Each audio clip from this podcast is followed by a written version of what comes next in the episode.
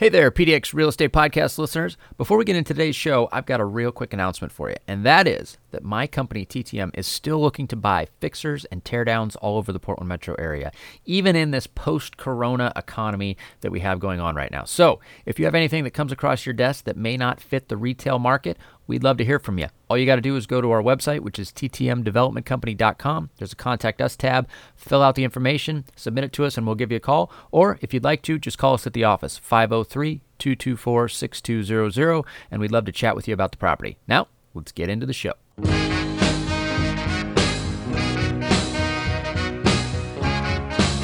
This is the Portland Real Estate Podcast, your number one place for anything you need to know about the Portland real estate market, along with in depth interviews from our local real estate industry experts. Now, without further ado, here are our hosts Tucker Merrihew from TTM Development Company and Steve Nassar from Premiere Property Group.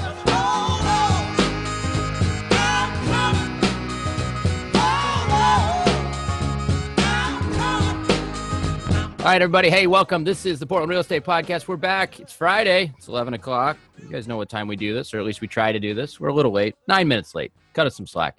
Anyway, we're back this week. We've got a great guest. I've got my wonderful co host. So without further ado, welcome, guys. Good to see you again. Hey, Hey, everybody. welcome. Glad to be back. Glad to be back. Uh, forgive us for being a couple minutes late. We were we were uh, jawing a little bit before we got went on with uh, with our guest. Let me introduce him, Jeff Wiren. Welcome, Jeff. Let me let me tell you guys a little bit about Jeff. He's in my eyes, anyways, ten feet tall, bulletproof. no, he's a he's a great guy. Excellent reputation throughout the industry. He's I've known him. I've known of Jeff for years, but I, I've really known him for about I want to say four years now. Jeff, you've been at PG, yeah. And um, he he was brought in for a leadership position, and he's just blossomed in that. He's now the president of, of Premiere Property Group. Works closely with our CEO Kelly Yock um, in in running the company.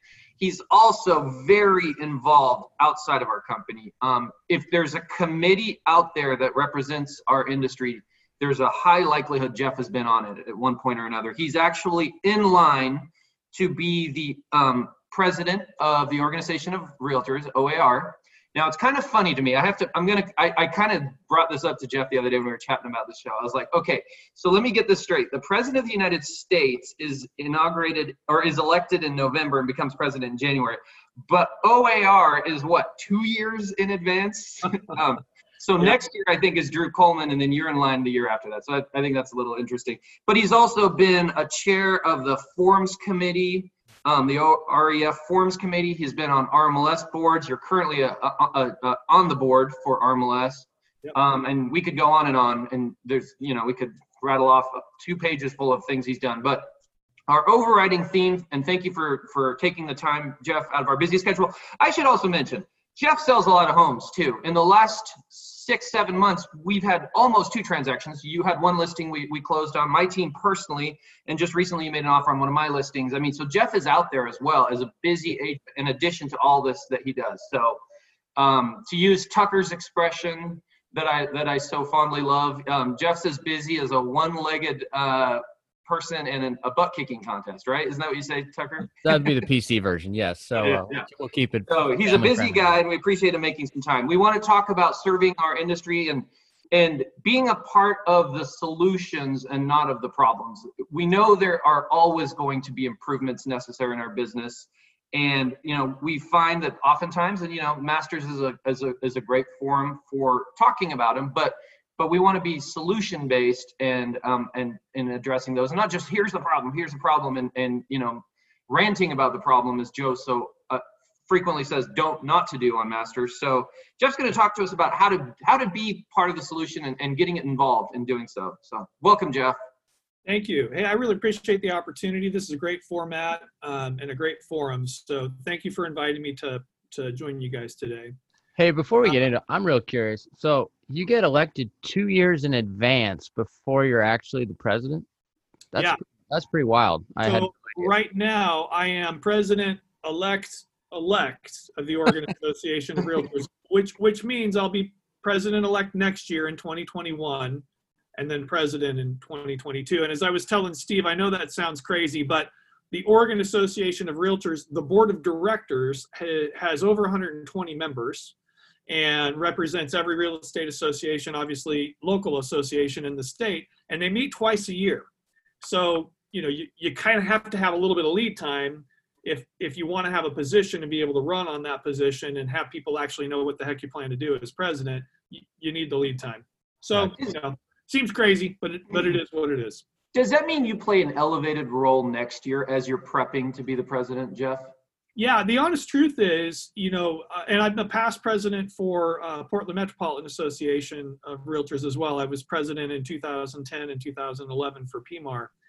And in my experience in that role and what I'm seeing so far in this role is the heavy lifting as the president of, of an association and where most of your agenda actually uh, comes to fruition is as your term as president elect. That's where you do most of the work of what are we going to do? You know, what influence do I want to have? What things are important to, to, to the leadership that I'd like to bring to the table for the association?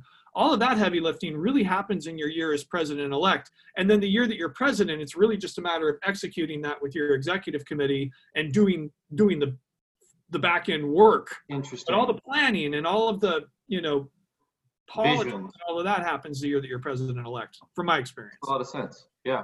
Yeah. Yeah. Cool. Well, tell us a little bit about what is your vision? What are the what are the objectives? I mean, do, and educate us because I'm I'm not really in the know, and I'm sure Tucker and maybe Joe is. But I mean, do you, you do you run a campaign? In your campaign, do you go, if you guys elect me, here's what I will do, and, and how, does that work? Yeah, it's a very interesting question. Uh, it's very interesting. It's not, it, you know, but I, I want to preface this by saying that when you are the, the president of a, a real estate association, whether it's the state association, a large local association, or even the national association, uh, the, the best analogy that I could give you is the association itself is like a train that's already on the, the track and it's going in a certain direction, right? You, you're stepping in to a legacy of people who have shaped what the organization has become over the over the years of its existence. And you have a staff that executes and is and is the daily you know mission that they're running with every day of the month every day of the week and, and year. And they're continuing to, to to ride that train on the track. So as the president of an association you get to step in to a leadership role for for something that already has a vision for something that already has momentum and is going a certain direction. You get to influence that for sure. But you're not going to take the train off the track and you know start a whole new deal. That's that's not your role as as the leader of an organization like a, a local uh, or state or national association of realtors. So that's the first and foremost thing is to recognize your role as president isn't to come in and transform everything and change everything and completely take a different direction. It's to respect and and understand the mission and the vision of the association and the organization as it is and to find what you can do with your skills to help improve it. And and, and to make that train run a little more efficiently to make that train run a little faster or, or whatever you know you want to say to complete that analogy so, you know, my vision is as incoming president elect for the Oregon Association of Realtors, um, you do a little campaigning. Um, in the local associations, you really don't do too much campaigning. It's a smaller board of directors. Um, usually, in my experience, a lot of times the president elect is an uncontested race. Sometimes there's multiple people that want the role, but a lot of times, with your experience in the association, it's kind of the natural, well, you're kind of the person who seems to be taking an interest in doing this right now and you you know you you've got a vision and we want you to exercise that. That's how i think a lot of local association presidents get elected. Um, i did run uh, for state president against two two great candidates adam schwind who uh, works over in lincoln county on the coast He's he's, Uh, he's he's active in masters. I've seen him. Yeah, Adam, Adam's a great guy. It's funny. I've known Adam for many years. He was actually the choir director at my church long before either of us ever were in real estate. So Adam's a great guy, and he and I have a good friendship and a long-lasting relationship long before real estate. And then Jessica Tyndall from um, PMAR as well ran for president this year. So it was a it was a pleasure to run in a in a election where there was actually three I felt really good candidates. Any of us that had won would would have done an excellent job. So I'm honored to to have been elected. But I think Adam or Jessica would have done a fabulous job as president of the association had they been elected as well, and would have absolutely you know been supportive of them. So um, you do campaign. For me, it was a little bit limited. You know, I, I'm a more boots on the ground kind of person. I'm not necessarily, uh, I don't necessarily seek politics, and I don't necessarily want to be involved because I care about the political side of it. I care about doing something. And so uh, my campaigning looked like picking up the phone and calling everybody on the board of directors and saying, here's why I'm running, here's what's important to me, and I hope to have your support. And if you don't believe in what I'm doing and if you can't support what I'm what my vision is, I understand that and I'm not the right guy for you to vote for, right? But I hope that I am. Um, and so that was essentially my campaign. I sent out a few emails and I followed those up with with personal phone calls to everybody on the board of directors, just talking about my vision.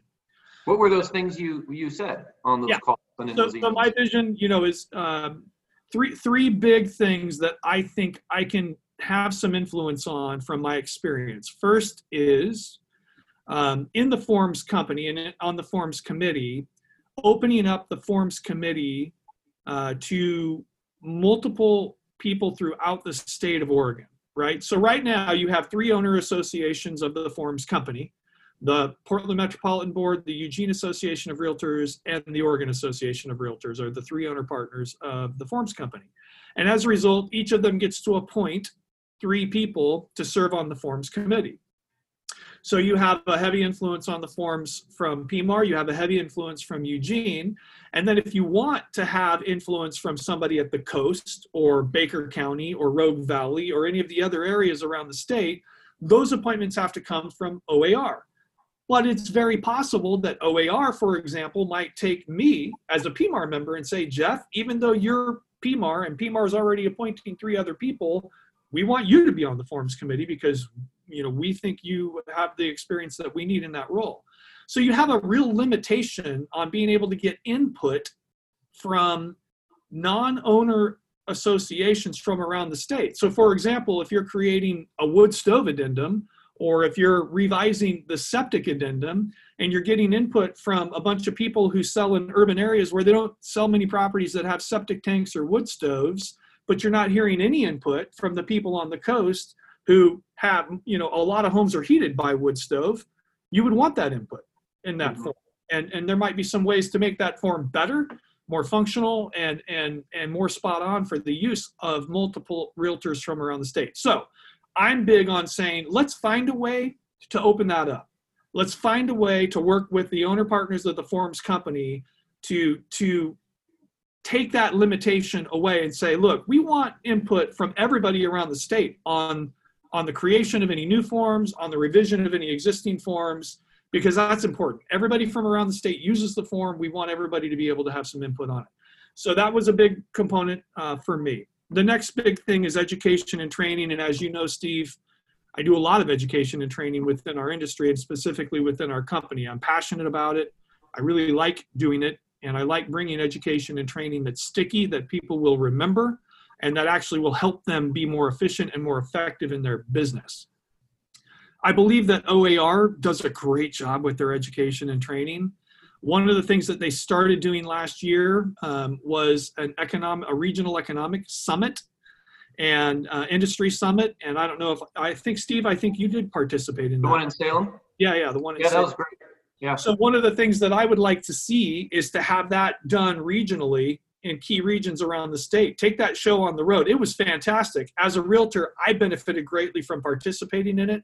I would like to see that go regional and have training more specific to regionally around the state that's viable. You know, talking with if you if you work in Baker County, you don't care what the heck the economics are in Portland, Oregon necessarily, Mhm. right? You do care a lot about what's going on in Burns Mhm. and we need to have a regional summit. Um, we need to make that more regional. So, working with our, our excellent education and training department at, OAR to enhance that and improve that and offer that. Mhm. And and then the last big thing, I mean, any any real estate association is um, by the by the natural order a political entity. We we can't help it, right? I mean, we you know, as realtors, we are involved in political realities. We deal with politics. Um, you know, the the National Association to every local. You know, the the founding principle of our code of ethics is, you know, upon all upon all is is the land, and and its highest and best use is what we're all about, right? So promoting and protecting private property ownership rights, uh, promoting and protecting policies that protect the ability for us as independent contractors to maintain our business and to run a viable business and to serve the public. Um, there's politics involved in that. There can't help but be. So, you know, every local and state association has a governmental affairs department. Um, and I, you know, I've heard, I'm not making this up. We're the realtor party, right? That's been embedded in me. I'm not a Democrat. I'm not a Republican. I, I personally am a registered independent, but I'm a member of the realtor party. And what that means is I might interface with people who politically I don't agree with on lots of things socially, but on private property rights and on business affairs that matter to us as realtors, they're supportive. And so we're going to be supportive of them and we're going to work with them. One of the things that I think we need to do um, a better job in at the state level, and not to discount at all the work of those people in the past and, and the current people working in those fields, we've got great people you know, I talk about Sean Jillians, um, you know, our, our, governmental affairs director that we have now. Sean is not, he's a lobbyist for us, but he does a great job. Jenny Pakula, who's our executive officer there, they do a phenomenal work. But I think there's a per- perception that um, as a realtor party, we tend to lean a little more right than left. And I would really like to work to eliminate that perception completely and say, listen, we have a, new, a neutral base here. And our goal is to work with politicians of, of, of every ilk and every party to promote, first and foremost, private pop- property right interests, and secondly, you know, realtor interests in being able to run uh, retain our business, run our business, and serve the public. So those are the three big things that I think that's great. By the way, I think that's great. Yeah, and that was something I remember when we talked to Mel George. That was one thing I appreciated in that conversation is there might be a, a, a realtor or a, a politician on the left that's promoting housing, and there might be one on the right. And and and as a party, we're supporting both. It, it's not about the like you said, we're the realtor party. I mean, our greatest impact in our lives as professional real estate people is going to come from decisions that affect that. So it's better to have somebody in a in a party, and I'm like you, Jeff. I'm pretty independent. I mean, I don't get super in the middle on either side, um, which is pretty refreshing these days. but um, uh, but but um, there are people on both sides that are very dug in, and it, it, just helping educate them that hey, you know what, you might get somebody on your side that hates what we do, and and and vice versa, and and so it's really important to promote those who are, um, uh, you know, on on the side of, of housing and, and real estate, and what what makes our worlds so so important. Well, one of the things that I would add to that, Steve, is you know when you get involved in your associations, you get a unique opportunity to kind of pull back the curtain a little bit uh, in regards to the political process. I mean, I would encourage everybody that's listening to this. The Oregon Association of Realtors every other year does a, a day at the Capitol, and there's usually you know hundreds of realtors. We crowd. We have a big tent outside of the Capitol building where we're stationed at for the day. The impact of our lawmakers seeing, you know, we get like a, a 15 minute to maybe a 30 minute window to meet with all of the different representatives from around the state.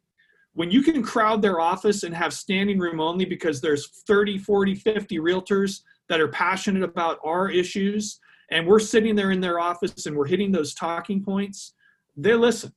And, and it has an impact for them to see when they pull up into their office and they see this big tent across the street with hundreds or thousands of people who are mm. concerned about what we're talking about, that has an impact. I would encourage everybody that's listening to this to look for that on the Oregon Association of Realtors uh, website.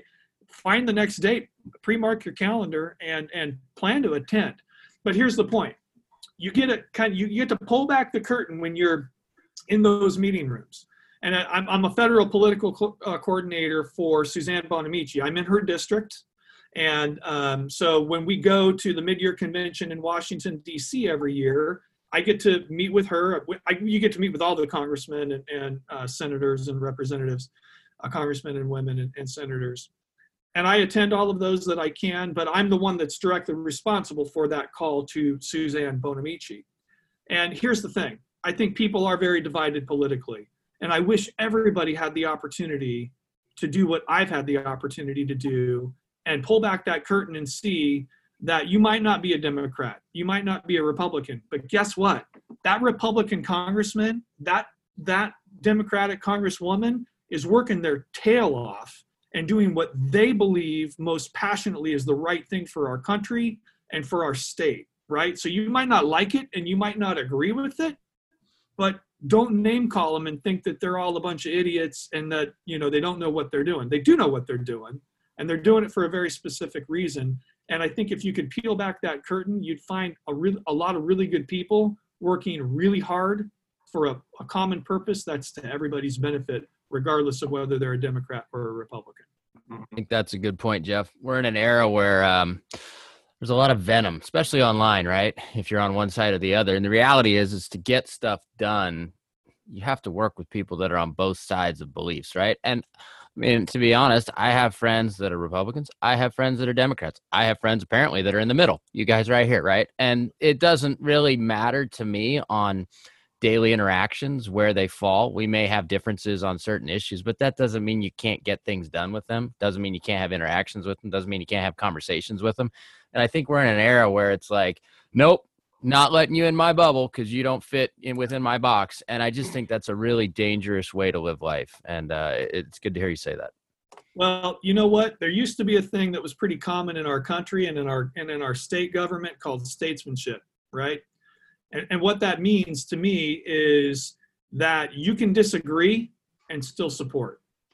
And, and you know this relating this back to your service if you do decide to get involved in your local or state association you know i would just say and steve i mentioned this to you the other day you know what your what your local association and your state and national association don't need are people who don't care but just want to show up for the free breakfast and the and the stamp punch on their resume.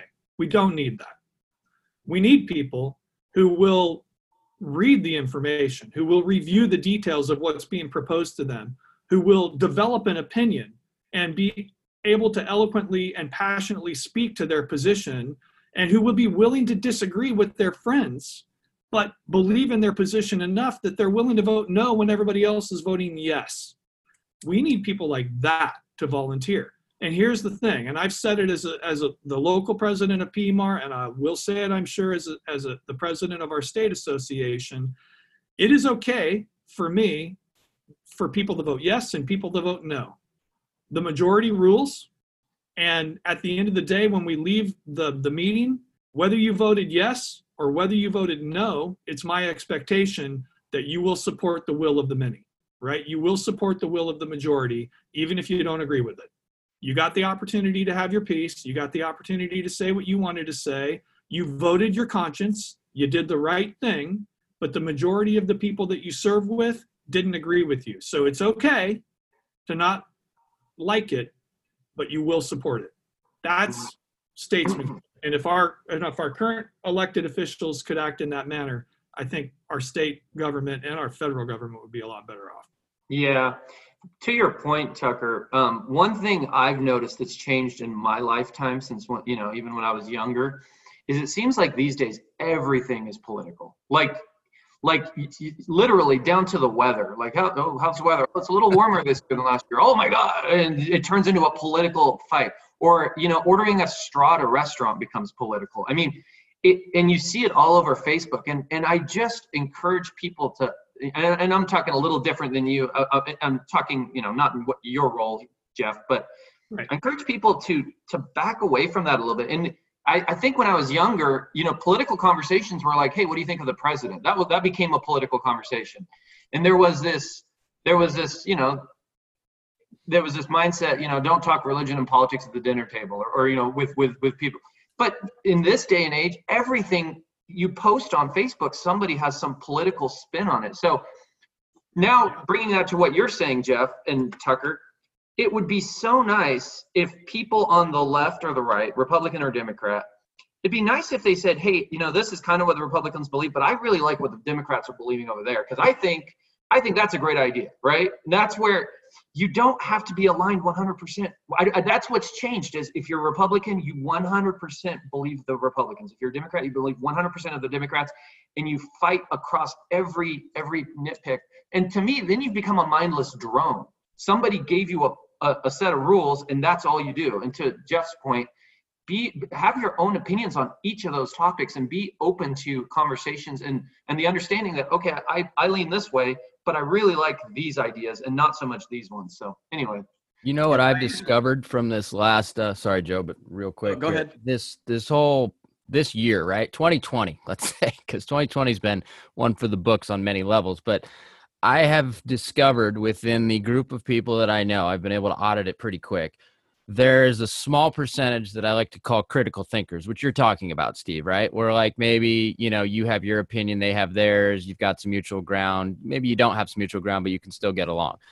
But then there's a, a thicker group of society that seems to not want to critically think. And I think that I'm saying think a lot, but that's a very big missing piece in society today. I think you need to critically think yourself a little bit more. And uh, I just feel like people don't do that enough. So I, that's a good point, and you were making that point, Steve. We got a lot of we got a lot of people that like that that comment, by the way. Just just to put that out there, I think it's we need that. That this country needs that. I I I I posted something um, the other day. It was it was the, from the movie Apocalypto. If anyone's ever not seen that, it's it's a great movie from the mid 2000s. Actually, Mel Gibson directed. It was about the Mayan kingdom, the end of the Mayan kingdom, and what it ultimately showed you, the movie, was they when the when the the Europeans came and they the Mayans crumbled, they were already infighting. They had already turned on each other. And every time you go on Facebook, and there there was a, a powerful statement that said was written, it was quoted at the beginning, um, and I'll I'll just read it here because um, because I don't remember. A great civilization civilization is not conquered from without until it has destroyed itself from within. Will Durant, who was a who was a, a scholar from early the mid uh, 20th century. Um, you see that in politically. I mean, the, the country is tearing itself apart with nobody agreeing with each other, everybody fighting about every minute detail. Um, it's hard to imagine that that's a that's a country that's going to thrive for you know for centuries moving forward if that is continues. So, you know, um, I I think that it's important to keep in mind too, you know, if, if you were to talk to people who were in the prime of their life during the Vietnam War era, their opinions of this might be a little different than ours are. Uh, they they lived in a country that was uh, deeply in turmoil as well, and and uh, I think the reality is it's just more in your face right now because we have so much more media and and so many more outlets of media where average person average people like us can hop on and have a huge voice on Facebook that you know 10,000, 20,000 millions of people can see and all of a sudden it goes viral, right? And that didn't exist in the 60s and in the 70s. The other thing I'm going to say is this. I, I think Tucker, you know, respectfully, I'm going to disagree with what you said a little bit. I, I think okay. Steve does all the time. Apparently, he was right last week. So I understand what you're saying, but in my life, my reality that I see is, I see a lot of people who are critical thinkers, right? And, and I think most people are able to critically think and willing to critically think. And quite frankly, I think they do have an opinion and critically think. I don't think they're just mind numb zombies running around being fed by whatever's coming at them and just going along with it. But that's what we see on the news. What we see publicly displayed is the minority of people who take a polarized opinion one way or the other and seemingly aren't critically thinking what you don't see on the news because it doesn't sell papers or get ad clicks are the people around the four of us around this and all of the people that are watching on Facebook Live right now, every one of whom I'm sure is a critical thinker and has an opinion about what's right for their life and their family, right? That doesn't sell papers. It doesn't get ad clicks. So we don't hear about it. All we hear about is the minority that is polarizing, right? And I, yeah. that's a perspective that I have. And yeah, what's, what's possible, something that's possible is so if you try and be a leader in this community, and I commend you for being the president elect elect for. OAR, uh, that's quite a responsibility. Way back when at PMAR, they wanted me to be uh, president elect, and I had 10 balls in the air and everything was on fire. And and anyway, it, for the PMAR thing, it's whoever they can talk into it that says yes, right? And so I was, I was ready to do that, but then I realized I said I'll give it one more year, but it was actually a two-year commitment because of the elect part. Right. Uh, but to lead what we do, the Realtor Party isn't a political party. Like Steve, you and I had what half, you know, half a dozen deals together, uh, and and ethics isn't political. Gaining knowledge, uh, what we're trying to promote here on Masters, um, isn't political. We're trying to have people cooperate and collaborate, and we're trying to get people to participate. And don't sit back and shoot flames at what you don't like. Right. Be part of the solution. Bingo. And it's like, Steve, I didn't know, you know, you were kind of in the independent thing until now. We've had a, a few deals together. Jeff, we did that young president's panel thing and had pizza and beer afterwards, shut the breeze. I didn't know where you stood. Tucker, I, I can guess, but you know, I, I don't know where you stand. We can still do what we do as ethical, knowledgeable, responsible realtors, and politics doesn't have to come into it. So anyway, it's it it is possible to post something on social media or talk to someone on the phone or do a podcast and and not bring politics in into it and it's usually a friendlier conversation especially if people don't see eye to eye Yeah. Hey, do you remember what the um the the running mayor for Lake Oswego told us at lunch that day, Tucker, when we went? Well, we- let me preface this by we actually went to lunch. We had a great lunch, great Yeah. conversation. And me and John, the you know potential future mayor of we have a very big disagreement in the teardown tax. I economically don't believe that it's the right thing to do, and also for the real estate market. But I am in the minority, Jeff. So I the people voted that have control, and they said that they want to enact the teardown tax. So so be it, right? And we went to lunch, and we had a great lunch. And I like John a lot. But go ahead, Steve. Yeah, yeah, yeah. And he um he's independent, and he he said Lake Oswego. I, I didn't realize this at the time is a purple city, and that makes sense because it's in Oregon, but it's you know it's an affluent city. So he said, I think with my heart, which is on my left, on the left, but my wallet is on my right.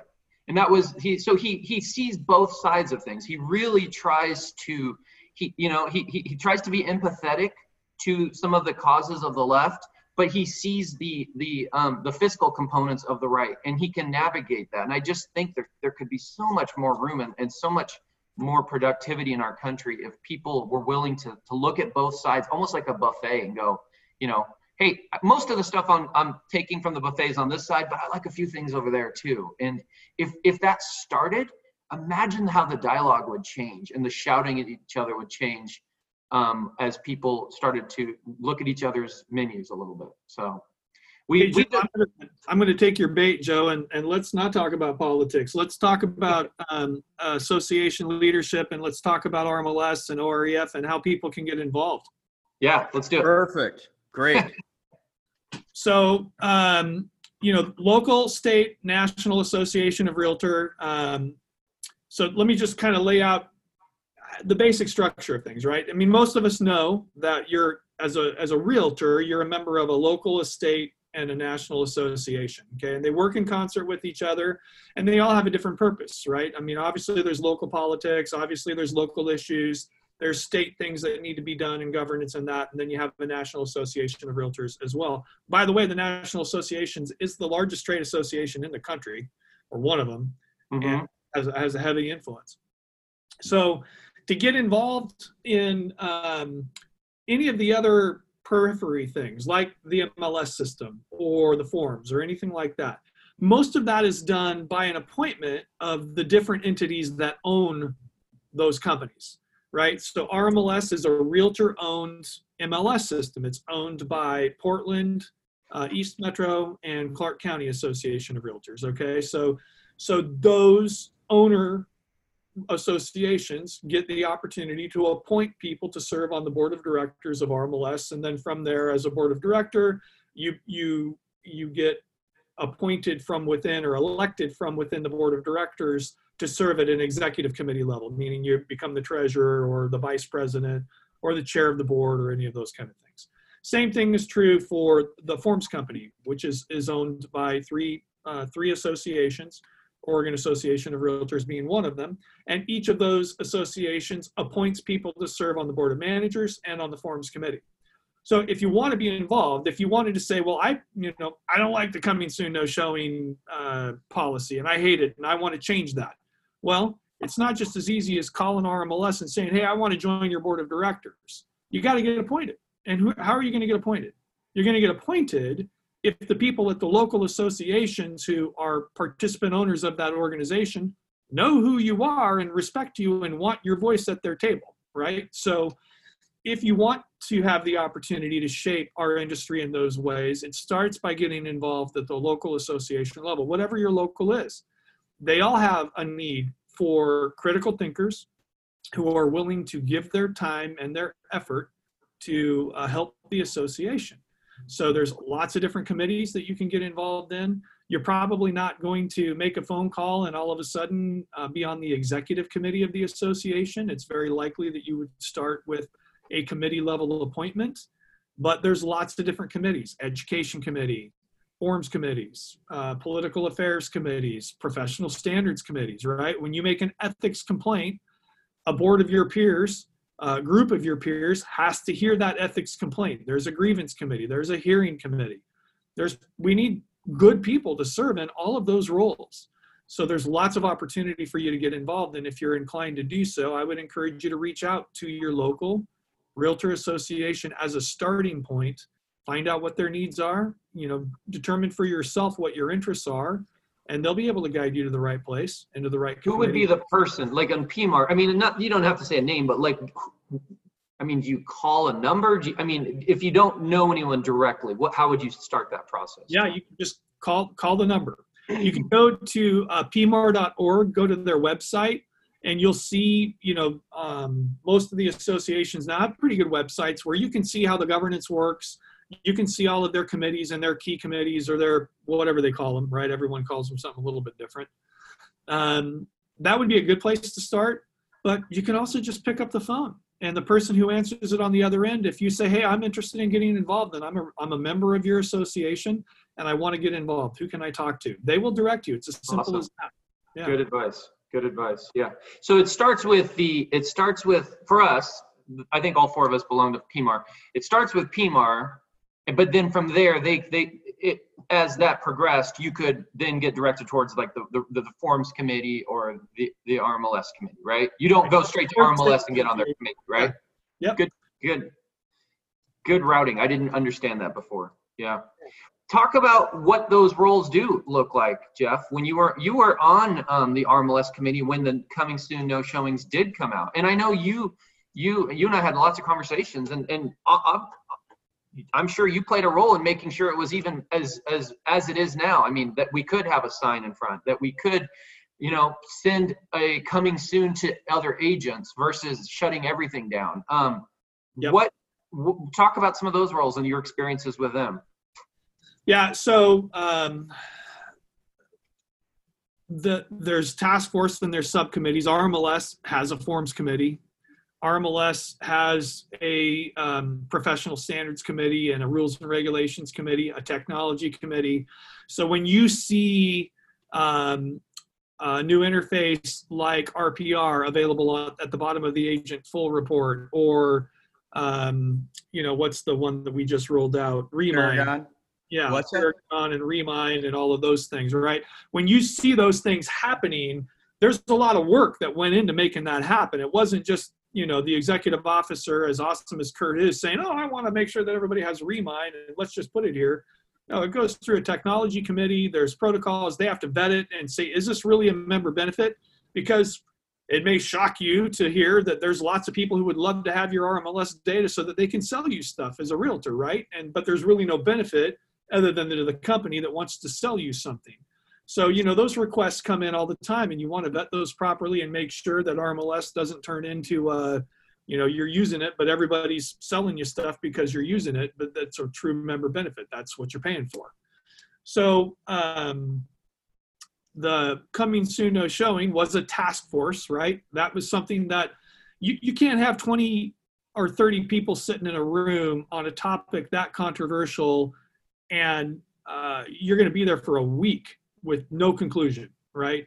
What you need is a smaller group of people to say, okay, we need some we need some industry input here. We need people who use this. We need people who are invested on one side of the argument or the other. And Steve, you mentioned the the reason that you and I talked so much at that time is because I was on the task force. I've never done coming soon as a marketing strategy, but I knew that you did. And so I wanted your input to be able to bring that voice to the table and say, well, here's the other side of it, right? Here's mm-hmm. why we shouldn't just shut it down like Northwest MLS does and say no one can advertise anything anywhere ever at all, right? That's, we're just going to shut it down. Um, and I needed your voice. I needed your input to be able to bring to the table because I didn't have that perspective within myself, right? So um, that's just you know kind of a sublayer of, of the different mechanics behind the scenes. But you know any changes to the forms are fully vetted. Any changes to what we might do with the listing data input form or the listing contractor are fully vetted if we're going to revise the sale agreement in 2015 when i was chair of the forms committee the big task that we did was we took that sale agreement completely apart section by section we had a on the wall in a room we had big big huge posters of the sections of the sale agreement we were literally you know setting them next to each other and seeing which one fit where and trying to line up all of the contingencies and making sure that if you were going to talk to a seller about financing, it wasn't on page three and page seven and then back to page four and whatever else, that it just flowed, right? Mm-hmm. Well, I mean, that was a task force that spent a lot of time and effort behind. That was a big change that year. Yeah. That happened. Yeah, yeah it was big. Yeah. It was a huge, and it was a huge time commitment of the people that were on that task force to, to make that happen. But it was good work and and it created i believe a very positive result for our industry i think the sale agreement as it is now is much more user friendly for our agents than it was before. And I'm very proud of that work and the people who participated in making it happen. But to illustrate the importance of getting involved, you never like the sale agreement and you jump on a Facebook page and complain about how terrible the sale agreement is, fine. But what are you doing about it, right? Because if you aren't willing to do anything about it, shut up. I mean, to be blunt, right? I mean, not not to be not to be. I like it, Jeff. I like it. We got. I'm sure there's some negative yeah. comments about that, but listen, honestly, truthfully, if if you have a legitimate gripe about something and you want it to change, don't sit around and wait for somebody else to do it for you. I mean, at mm-hmm. the end of the day, that's the message I'm trying to deliver. Mm-hmm. And we got a comment from AJ Ratcliffe Crawford. It was a great change. It's been a while. I don't remember all the changes, but I remember at the time thinking these are these are very smart changes. I, I forget some of the specifics of what they were, but yeah. The coming soon got a little sketchy though, right? Because there was a there was some misuse of it, I think, which is oh yeah, so yeah. You know, the coming soon. I was I was I I used it to, to we we called it pre-market our listings so that we could you know, if, if you're going live on Friday, which was what we usually did, um, I wanted that open house being advertised Tuesday, Wednesday to the public on Zillow and other sites. So I, I was not a big fan of the idea of not being able to do that, but but I was brought back around once I saw as as it came into effect, and I realized it was really shutting down those bad actors that were trying to steal your clients and that were that were never taking it live, and there was a lot of them. Um, they've moved on to other tactics, by the way, including underpricing houses, but we won't go there. well, I, I will tell you that you know there was a we deliberated over that for a long time, and we had people on both sides of the spectrum from we don't want any of this at all um, to leave us alone and let us do whatever the heck we want, right? Don't get in the middle of my business. So we had to reconcile those two viewpoints that were completely polar polar opposites from each other. And I really do think that we ended on a good resolution that's fair, that honors the the agent who says, "Hey, I want the opportunity to drum up initial interest in my listing before it's a live listing, right? I want that ability." I think we've accommodated that, and I think we have also um, heard and uh, dealt with the reality of somebody trying to utilize a coming soon listing to really not cooperate with their peers. And I really think we hit the balance pretty fair on that. And, and case in point, now with the new uh, clear cooperation guidelines that the National Association of Realtors just voted on and now we're all living with, um, our coming soon no showing policy is, I think, a landmark in the industry nationwide because it is still compliant with that policy and still allows you as an agent an opportunity to do a coming soon listing and be compliant with NAR's guidelines. And we're one of the only MLSs in the country that has that policy. And, and I, I, you know, I believe that there are other MLSs throughout the country looking at what we're doing as uh, as a best practice. So, question about that, Jeff. Did when when NAR did did come out with that change? I, I want to say two months ago or so, give mm-hmm. or take. did it override anything we were doing locally? Was there yeah. any tweak to it that we had to make? I no. Okay. So it, unaffected. Well, it, no, no, we were affected because um, we prior to the rollout of the clear cooperation policy, one of the things that we still had was the authorization to exclude form, where you could you as oh, an agent could say, my seller doesn't want the property on the MLS but I still want to publish it on Zillow and I still want to put a sign in the ground and I still want to do all of this. You could, up until two months ago, uh, you could exclude your listing fully from the MLS and still publicly market it. The clear cooperation policy said, no, you can't do that. If you're going to market it to the public within one business day of that public marketing, it has to be in the MLS. That's an NAR policy. It's it's the way that, that's what it is. Yeah. Okay. That's good. Showing still is compliant with that. And you still can exclude a property from the MLS, meaning if your seller says, I don't want it on the MLS, I want a private listing with you, Steve. If somebody in your company wants to sell my listing, or if you have a buyer for my listing, great. But I don't want to sign, I don't want it on Zillow, I don't want it on the MLS. You still can list that property and you still can exclude it. But if you market it to the public, you have to put it on the MLS. Got it. Got it. Yeah, and we had and Matt Clays mentioned that, and there, there was that 30 day wait thing that was yeah there. Yeah, and, yeah, that, and we, so that's all gone. That's all gone. Yeah, yeah. we had a lot of complaints about that. We did yeah. that so that people wouldn't continue to use the authorization to exclude as a bypass of the coming soon no showing. Yeah, so that was why we did it. But yeah, that's all gone now. Yeah, doesn't matter. Awesome. Awesome. Well, I do want to bring this up now, now that I think about it, it's it's been an issue that's been brought up on on the masters group several times, and I, I do think it's out there. And I would be curious, Jeff. You're one of the the bright minds of our business, and you and I've never talked about this, so let's do it now. No better place. Yeah. Purposefully underpricing houses. Okay. There is a new trend where people will take a listing and they'll talk their seller into, hey, I'm gonna I'm going to underprice this $50,000, maybe maybe more, maybe less. We're going to get 70 people here. You're going to get 20, 30 offers. We're going to bid it up. Um, they tell the seller all the pros of that. Now, of course, the underlying motivation on the part of the agent is the fact that they just want a lead gen machine. They just want. I, I I I competed recently with a seller who was talking to another agent about this, and she was kind of going, "Okay, I kind of like some of these points. She said, and, and this was my window into how this this tactic works.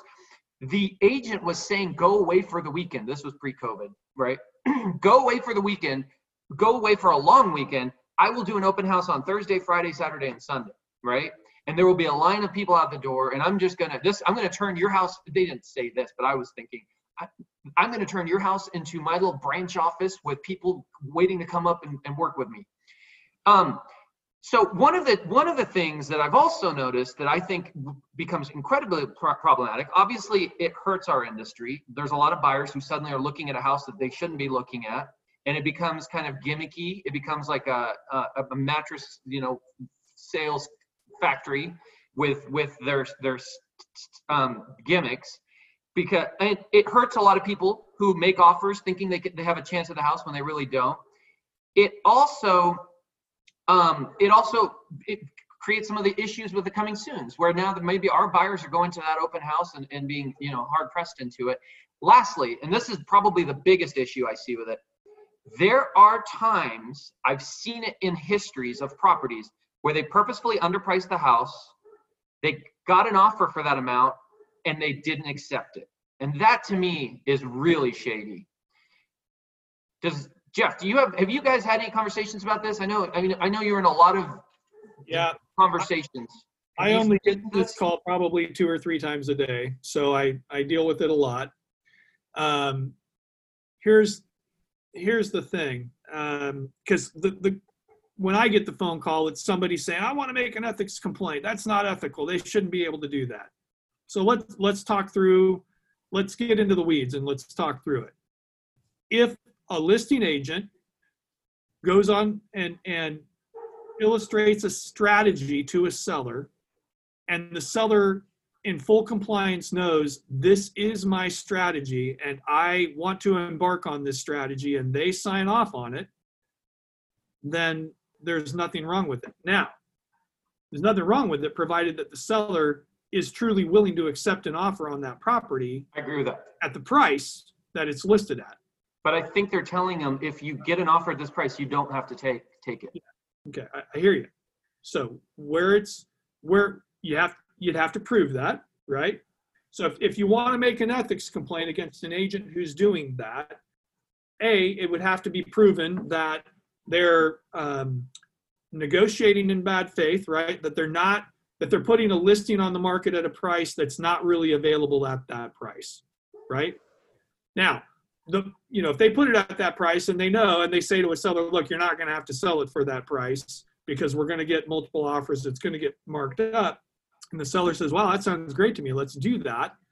Um, then, to, you know, ultimately, if the seller knows that and says, "Look, at the worst case scenario, I would accept an offer at the price that I'm listing this property at. If we get an offer at that price, I would accept that offer." Totally would, agree with that. Totally agree with that. Yeah, I don't. I, I, here's here's a thought, Jeff. Um, I don't think that's happening all the time. I really don't. I don't think those sellers are okay with that initial um, offer asking amount could there be a way and I'm, I'm looking at this from a solution standpoint could there be a way in the future and this is something to think about i don't know and i'm spitballing a little bit here could there be a form that is part of the listing contract or in addition to the listing contract that says and i think it might technically be there now but maybe solidified a little bit i hereby agree that if an offer comes in at this amount that i'm listing for with you know standard terms 30 day close whatever because because i get that there some of the caveats could be well i the, the price was fine, but I didn't like the close date or something. I hereby agree to accept. I'm. I will. You know, I hold myself to accept that offer. I know. I know it's the devil's in the details, but never. You're never going to get that. Yeah, that's never going to happen. Never going to be able to force the seller to accept a, a an offer on their property. Now, um, you know, the listing contract, at least the RMLS listing contract, already does say, "Hey, look, if I if I bring you an offer upon the terms and conditions of this of this listing agreement." and you refuse to sell, you may owe me a commission, right? I mean, I've done my job, right? I executed your listing, I brought you an offer upon terms that were acceptable to you, and you just are flat refusing to sell your property. You know, you you may have a cause for um, you may have a cause for an arbitration with that seller on the commission. I don't really want to necessarily dive into the weeds on that on on, this forum, but um, I would say, in regard to the practice of it, and and how do you deal with it? I mean first of all we have to acknowledge that there's multiple ways to do our business and you know we can't restrain trade in any way that anybody wants to do business. But we do need to do business ethically with each other we do need to follow the rmls rules and regulations the code of ethics and the oregon statutes and uh, uh, related rules for our industry right so if there is a violation of any one of those things then it just, just takes somebody with the willingness to exert to, to exert the time and be willing to have the guts to make the complaint and chase it down and follow it through. And and here's what comes to me at the end of the day is people saying, well, I, I really do think I can prove that this is an ethics complaint. And I say, great, then make one. But if you're calling me to complain, expecting me to go make your ethics complaint for you, I'm busy. Like I got other stuff to do, right? I, and it's not affecting my life, right? So if if you have a legitimate ethics complaint to make or if you feel that somebody's doing something that is a violation of the code of ethics or the RMLS rules and regulations or the statutes and related rules for our industry, you should take the effort and the energy to follow that through and make the formal complaint and see it through. Mm-hmm. And, and, and that's what I would say is what I, unfortunately, what happens is people will call other people to complain, but then but then they don't want to make the complaint because they're going to have to put their name to it. And they don't want somebody to be mad at them or they don't want somebody to re- retaliate against them or, or whatever. Steve, here's a here's a th- scenario for you because I've seen it mainly one way. right? And that one way would be investment grade product, right? A lot of times, investment grade product, not a lot of times, but more than the retail grade product, I've seen that investment grade product put to market at an underpriced price point, right? And then that brings out your professional house flippers, your builders, your DIY house flippers, your HGTV wannabe house. It brings out all these people, right? And then you get a whole bunch of offers some of which are just people trying to buy attention, some of which are legitimate buyers, some are in the middle. It's all over the place, right? And then it's the listing agent's job to figure out what's real, what's not, and what's worth pursuing.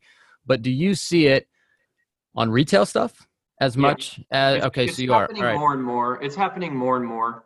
Um, and I, and I think what I, more than anything, Jeff, I think this is the next frontier of coming soon challenges. You know, you guys did such a great job a few years ago of dealing with the coming soon and the the bad actors there. I think this is the next frontier of bad actors where they're gravitating towards that. And I, I have to tell you, I really, truly, in my heart of hearts, believe they're hurting our industry. There yeah. are there are innocent buyers being harmed with this. There's innocent agents being harmed with this because they're they're buyers going, go get me that house, go get me that house. Frustrating. Yeah. You, let me just tell you, it's not new. If you were selling properties in 2008 through 2010 during short sales, this yeah, yeah, short sales got ugly because people list them and then nobody pick up their phone and you can't get a hold of them. But that's because they were an inside job, by the way. Uh, so you know, short sales is an ugly side of the business. But same thing. I mean, people yeah. were people were putting a, a short sale house on the market significantly under the real market value because they wanted to get an offer to the table that they could submit to the lien holder to stop the foreclosure sale, right? So mm-hmm. you had properties being dramatically underpriced uh, throughout that time period too. And when the when the market dynamics change, those practices change. There's always bad actors, Steve. You know that. I mean, yeah. Just the yeah. way that it is. And right now we have a scarcity of inventory. So you know people are going to play on that. They're going to find ways that they can to take advantage of that uh, for their own personal gain and their own benefit you know, hopefully the agents that are involved in that are doing what they should be doing according to their license and their their code and putting their clients' interests first. And I think if every agent that's listening to this is doing that, the frequency of what you're talking about will be fewer and fewer. Mm-hmm. You know, the other thing too is that this is pretty. Uh, Jessica Spanos put a comment on here that it's established practice in California. I know it's also established up in the Seattle area. Like I know a lot of people up there that, you know, I sold for 200k over, right, or something like that. I mean, I hear that all the time. So I do know that in other markets, it's it is an established practice. It's the way that people have been doing things, and then realtors and buyers just kind of adjust their expectations based on that becoming more of the norm. So you know, there is that side of it too. Well, and well, the other thing too, you know, the, the other risk side of it is to a seller who doesn't get the offer they're expecting, right? Maybe the market's starting to change in the middle of that strategy, and you don't bring an offer to the table for the seller that matches what they expected as a minimum, and they feel compelled to sell their house at a, at a price lower than what they really thought it was worth. That's a that's a situation that I will just tell you that I never want any of our agents to be in for E&O liability, right? So um, two things, Tucker. I mean, just because something's an established practice somewhere doesn't mean it's right. I mean, coming soon was being being being uh, misused in a lot of places, and now it's been addressed by NAR. Second thing I'd say is I, I don't see a problem with it as long as the seller's willing to take that price, and that needs that's the defining line. If the seller's willing to get one offer at that amount and go, yeah, okay, I thought I was going to get more, but I'll take this, then I think it's totally legit. When you start putting stuff on the market at a, at a BS price, that's that's not that shouldn't be a standard. Yeah, but I mean, how many times are they really gonna have to take that price? I mean, the whole idea is the price is so low. There's no way in hell you're gonna take that price, right? So, I mean, I agree with you. They they should be willing to, but in reality, I don't think they would ever have to. So it's kind of a tough thing to to prove, right?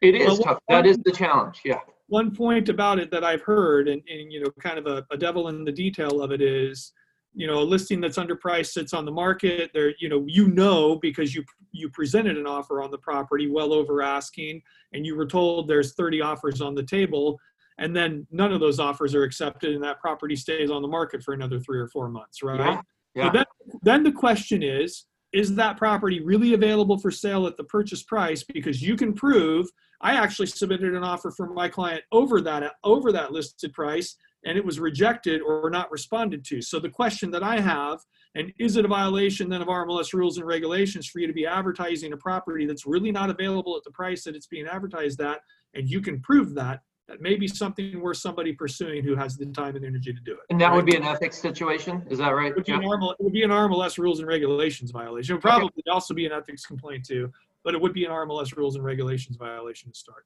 Yeah, that's good to know. That's good to know. Hey, let's move on, guys. We, we got to let Jeff go. He's having lunch with Kurt von Wasmuth today. Um, after this, yeah, let's, so. let's talk market then, huh? Let's talk about the market. We got a market action market actions report. Jeff, tell us your your thoughts on it. Yeah, um, you know, it's interesting because when we first started into the pandemic, um, I listened to a, a, webinar with Lawrence Yun, who's the chief economist for NAR, and, and he said, you know, we, this is going to be a V-shaped reality, market dynamic, right? V-shaped recovery, a deep valley, you know, a quick recovery. And I picked up on that. And that's what I've been saying to all of the agents in our company and what I've been telling my clients. And I think that's really what we're starting to see. I don't know about you guys, but I am so busy. And I see that in the transaction count from most of the agents within our company. There's certainly some who, who aren't and, and who are, you know, having hard times financially as a result.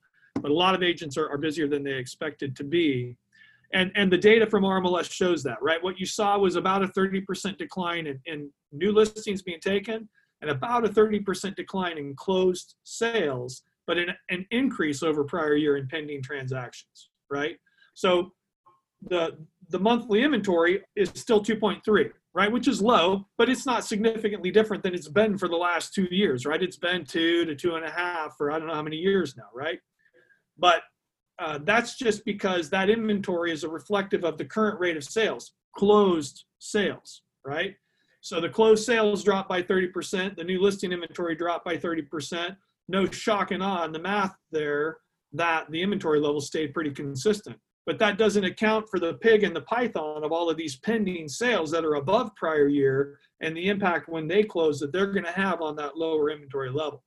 So, you know, I'm not a mathematician, but but I anticipate when we look at the numbers that come out for June in the month of July, we're going to see that inventory come down quite a bit because of those pending sales that are that are you know going through the process right now and will close and will increase the rate of sales with a de- decreased inventory level. Mm-hmm, mm-hmm. Brian Belair has had a great post on Masters about the the um, market action. One of my comments was, um, you see in the month of May, pending sales was really, and, and that's a forward indicator. That's what's going to close in June, right? Like you said, Jeff, I mean, that the, the, the closed sales in May was down, but the pendings were almost flat year over year. They were technically down 5.5%, which isn't a big drop, right? Yet the, the new listings was down 30%. So you have about the same amount of buyers in May as you did the year before, yet you have 30% less sellers. And I think that speaks to the fact that there's a lot of sellers out there who might otherwise have wanted to move, but they're like, hmm, maybe this isn't the year to, to do so. And and what comes to mind, and this is actually an experience I'm seeing and feeling, you know, the guys who were um, quarantined in a tiny house with no office and kids stacked on top of each other, they're like, screw it, let's get out there and buy a house. The people, the grandparents who maybe are in the 4,000 square foot house with a big backyard, who probably would have downsized this year, they're going, maybe this isn't the year to downsize. Let's keep this thing off the market. Let's keep the randos out of my house. And maybe next year we'll do it or the year after. So that's where I think you're seeing the, the, the inventory numbers down or the, the, the new listings down is some of those people who are maybe they're comfortable with their house, they'd like something smaller, but they're going, maybe this isn't the right time to do that. You know, so. let's focus on the opportunity side of this, right? You've just had a bunch of people uh, sheltering in place in their homes for about three months. I think we're going to have a baby boom in December of this year, and I think a bunch of people are going to need to buy bigger houses. That's my projection. Yeah, yeah. And there are people that have um, pin-up demand as well as new demand because they have intimately become aware and familiar with their house and they're like, I just need something different. Um, it'll be interesting to see. I agree with you, Jeff. I think we're all busier than I'm, I'm having probably my record June. I think you said the same. Joe, I mean, you're pretty busy, right? Yeah.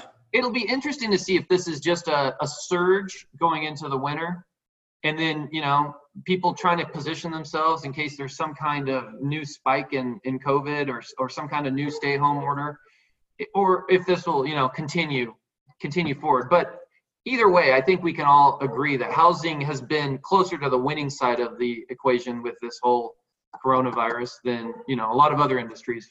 Fortunately for us, it yeah. looks pretty good right about now. Um, better than I would have guessed 60 days ago. That's for damn yeah. Sure. Yeah.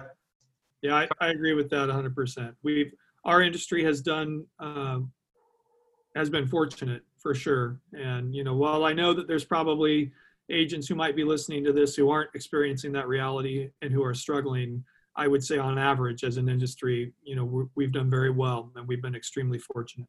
Yeah, absolutely. Absolutely. Awesome. Well, Jeff, thank you so much for for joining us today. Um, Thanks for having me. And uh, any final words for anybody? I think it was a good show. I think we talked yeah. about some good stuff. We rabbit holed on some topics that I'm glad we we uh, uncovered and uh, aired out. But uh, I think it was a good overall theme today. So thank you, Jeff, for all you do for our not only our company but our entire industry. We really appreciate you, and there couldn't be a, a, a better person to take the helm of OAR here in two years, and uh, we're we're proud to have you there. Thank you. I appreciate it. And for anybody that's watching or listening, I really would encourage you to get involved, and uh, I hope you'll uh, take me up on that.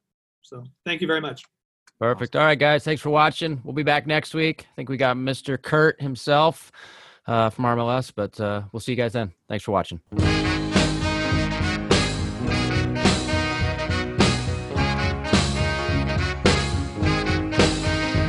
Thanks again for listening to our show, and make sure to tune in next week for another great episode of the Portland Real Estate Podcast.